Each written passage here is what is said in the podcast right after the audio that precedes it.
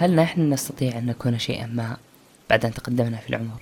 هل العمر هو مقياس محدد للأهداف أو للأحلام أو للخيالات أو للأفكار أو للتعلم أو للتقدم أو حتى لبدء أي شيء كان؟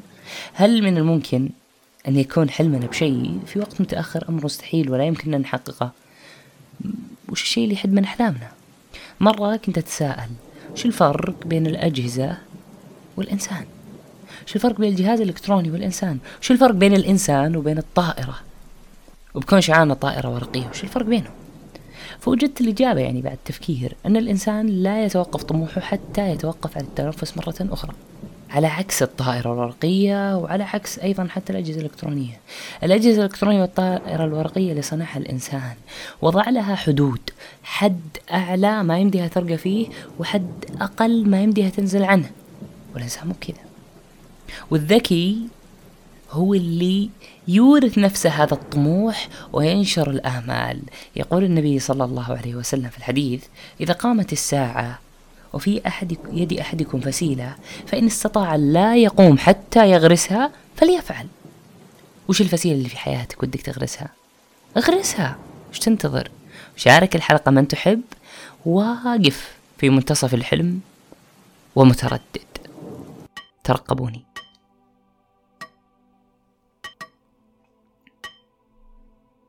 الإنسان لا يمكن أبدا أن يوقف طموحه وأحلامه إلا إذا قرر هو أنه يوقفها. كل يوم ترى هو فرصة كل يوم تراها محاملة كل يوم هو طريق وفجر ونور وتقدم. فقط اعمل وحاول.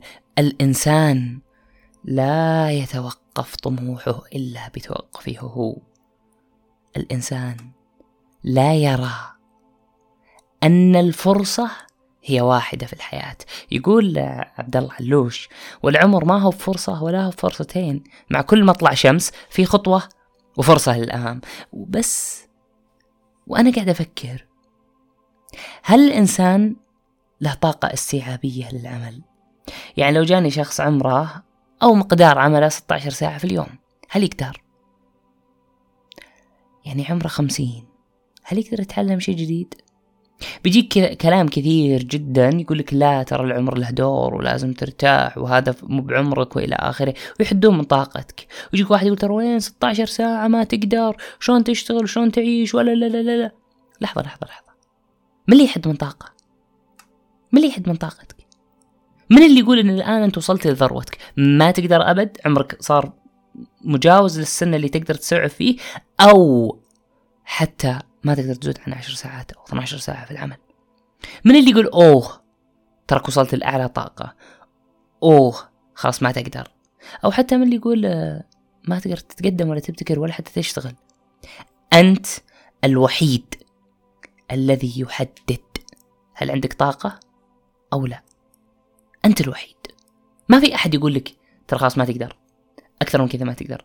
إلا لما أنت تقول والله فعلا أنا ما أقدر بناء على واحد اثنين ثلاثة أربعة خمسة ستة سبعة. ما أقدر. مهما يكون هم ما يستطيعون أن يشعرون بالشيء الداخلي اللي عندك. ما هو الشيء الداخلي؟ قبل كم يوم قريت كلام بخصوص العمل والأعمار وإلى آخره. كلام مضحك يعني مضحك ومحزن. بنت عمرها 19 سنة تسأل شخص صانع محتوى تدريبي وتقول تدريبي وتنموي وكذا. تقول لو سمحت أنا عمري 19 سنة ومن قهرة ليه ضيعت من عمري هالكثر؟ على ولا شيء. ولا شيء. أنا الأمانة صدق أول ما قريت ضحكت. وبنفس الوقت ضايقت جدا. كيف تفكر أن عمرها 19 وما سوت شيء؟ من اللي قرر القرار هذا؟ أنت لو عمرك سبعين وقررت تبدين من جديد راح تقدرين.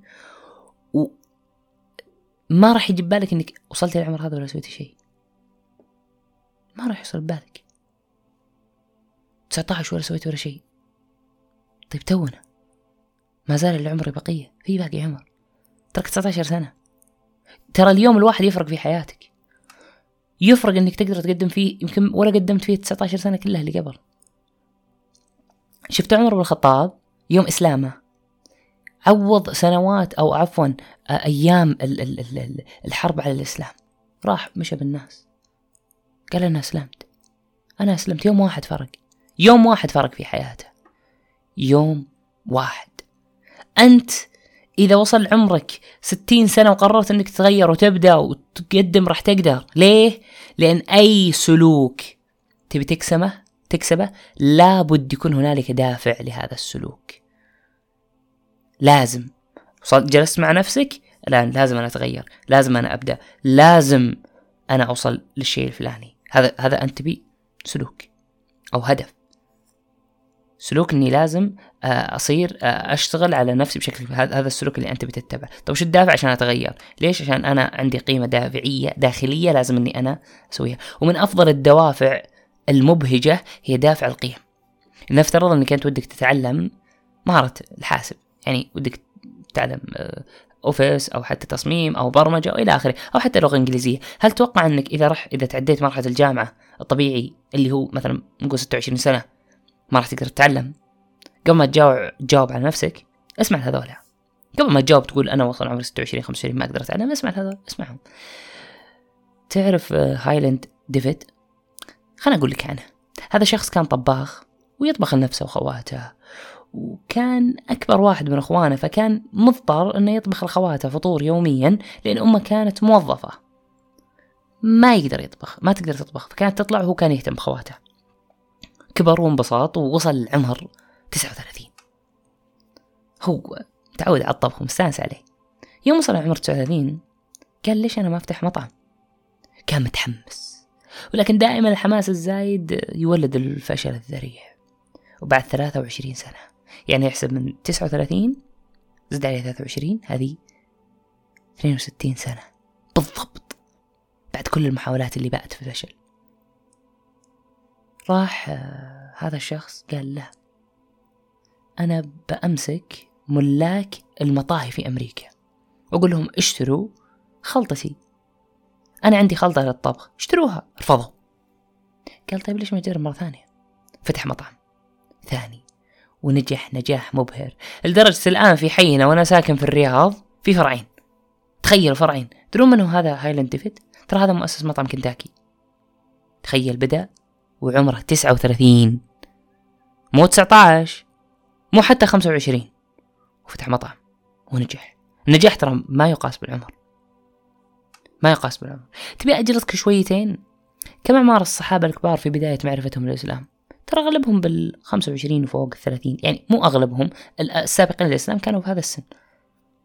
هذا السن ناظر أثرهم. ترى عمر بن الخطاب ترى عمره كان يوم يسلم 27 أبو بكر كان في بداية 37 أو شيء زي كذا. ارجع واقرأ التاريخ. تراهم ما بدأوا هم صغار. مو بلازم تبدأ وانت صغير. صح إن العلم في الصغر كالنقش على الحجر. ولا تحسب انك أنت إذا ما اشتغلت على نفسك وأنت صغير أنت ما راح تقدر تنت كبير حتى لو عمرك ستين. ما دام عندك نفس فأنت تقدر تغير. حط ببالك أن اكتشاف الذات أهم من اكتشاف العالم ولو آخر الوقت. أحمد ربك إنك اكتشفتها أحمد ربك إنك عندك هدف ولو عمرك متأخر قدرت توصله. راح توصل وراح تق... يعني تقدر إن شاء الله تتميز وتوصل آه، للمنطقة العالية. طيب كيف يجي واحد يقول كيف أبدأ وأنا بعمر كبير شوي؟ يعني أنا بعد سن 25 أو 26 أو 27 أو 28 أو 29 أو 30 أو حتى بعد 20 سؤال نوجه للي عمره 19 أو حتى بعضهم يقول ماشي ما أقدر أبدأ. نقول زي ما قلنا فوق لازم يكون عندك دافعية لهذا السلوك اللي أنت تبي تسويه ثم تمارسه باستمرار حتى يكون عادة لك. يعني تتعلم شيء معين. لابد في شيء داخلي يحرك من الداخل. وتجاهد نفسك عليه كل يوم وكل ساعة وكل دقيقة وكل ثانية. ذكر نفسك. ذكر نفسك مرة واثنين وثلاثة. تستمر على السلوك اللي تبيه وترغب فيه وتطمح له حتى يكون عادة لك. بس قبلها بقول لك شيء. شفت الشيء اللي أنت ودك تستمر عليه؟ لا يكون دافعك هو دافع حاجي. يعني لا تقول أنا بتعلم الإنجليزي. زين؟ حتى والله إذا تكلمت وسمعت الناس أفهم. خاصة ترى ما راح تتطور مرحلة أعلى من الفهم بعدها الترجمة بعدها كذا. لا لا. أنا بتعلم بالإنجليزي حتى أتمكن من اللغة ثم أسهل على الناس. دائما خل الدافع اللي عندك دافع داخلي للاستمرار. أنا بأفتح هذا الشيء أو بأشتغل مع هذا الشيء أو بأشتغل على هذا الشيء حتى أصل إلى أعلى المراحل وأسهل اللي بعدي. وأوصل. أنا بفتح جمعية تهتم بالتعامل مع ذوي الاحتياجات الخاصة لأن عندي ولد أو صديق أو قريب له أخ أو ولد آه، في إعاقة مثلا. أول ما تحسن إعاقة هذا الشيء الشخص هذا خلاص ينطفي حماسي. ليش؟ أنا كان عندي هذا الهدف. لشخص معين. طب الناس الباقيين؟ لا خلاص انطفى حماسي. والله أنا بفتح جمعية تهتم بالأشخاص اللي عندهم مشاكل في السكن أو الطلاب اللي لهم علاقة بالسكن. وقد أنا أحاول إني أقول يا جماعة إحنا كلنا طلاب وإلى آخره. آه لازم نتعاون نتكاتف وندور مكان يعطينا خصم مكان يعطينا يعني يتعاون معنا وإلى آخره. مجرد أول ما أتخرج أمسك أترك الجمعية وصلى الله وبارك ومع السلامة. أنا تخرجت.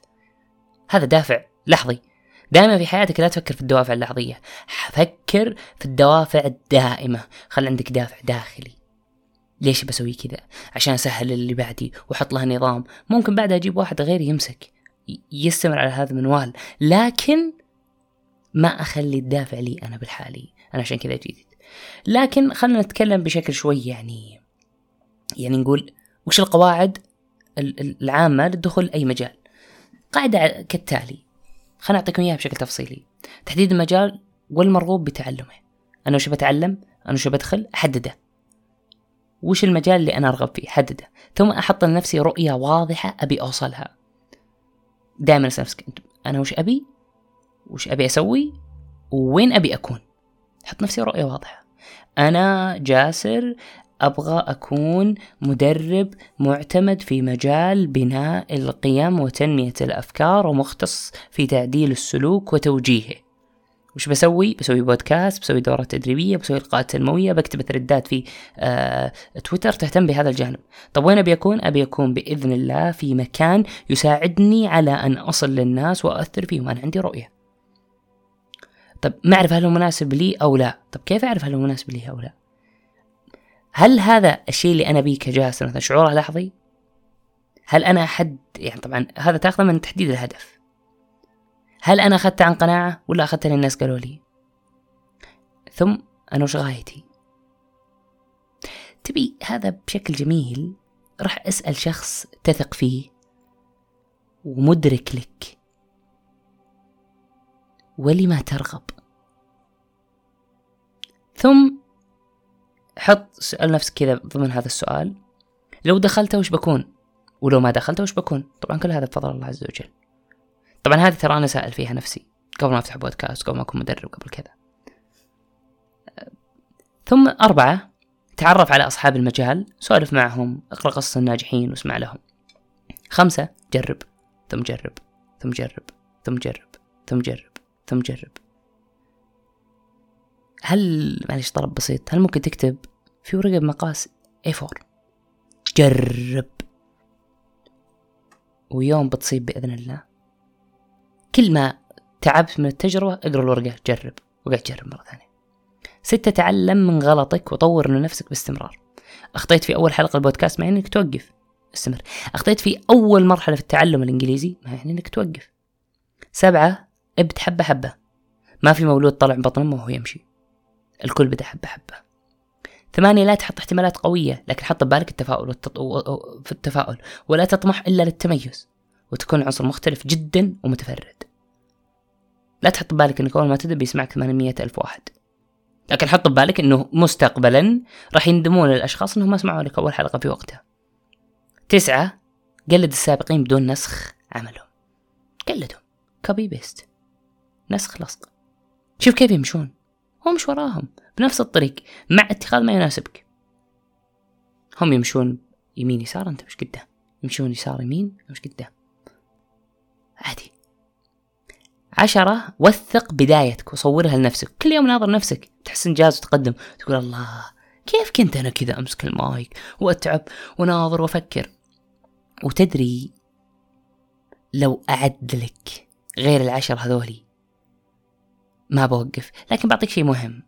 قبل ما تبدأ قل يا رب كن معي عونا ومعينا. شوف كيف الدنيا بتكون كلها ميسرة لك. بعد توفيق الله سبحانه وتعالى. وإن رده عنك ترى ما فاتك إلا شر لك وما صرف عنك إلا خير لك إنه مصروف لك. وقبل هذه كلها راجع نفسك وحسن نيتك. وصدقني بداية كل يوم هي وصولك غدا بإذن الله. بس أبدا لا تقول كبرت أو خلاص فات الفوت. أنت ستصل وتقد وتتقدم. وتقدم ما دام في روحك صوت ينادي سأصل وأتغير بإذن الله وتبذل السبب. علق جرس التحدي في حياتك. فمعنى الحياة هي البقاء والنمو. لا تبقى فقط ابقى وانمو ولا تنطفئ. فأنت الذي اعتاد العالم على توهجك. أنت متوهج. اعقلها وتوكل. وزي ما نختم دايما نقول على حسب ما مرني من تجارب الأولين. وجهة نظر ويجوز فيها الاختلاف والانقسام. كان معك جاسر من بودكاست قشة وألتقيك في حلقة قادمة بإذن الله. دمت بود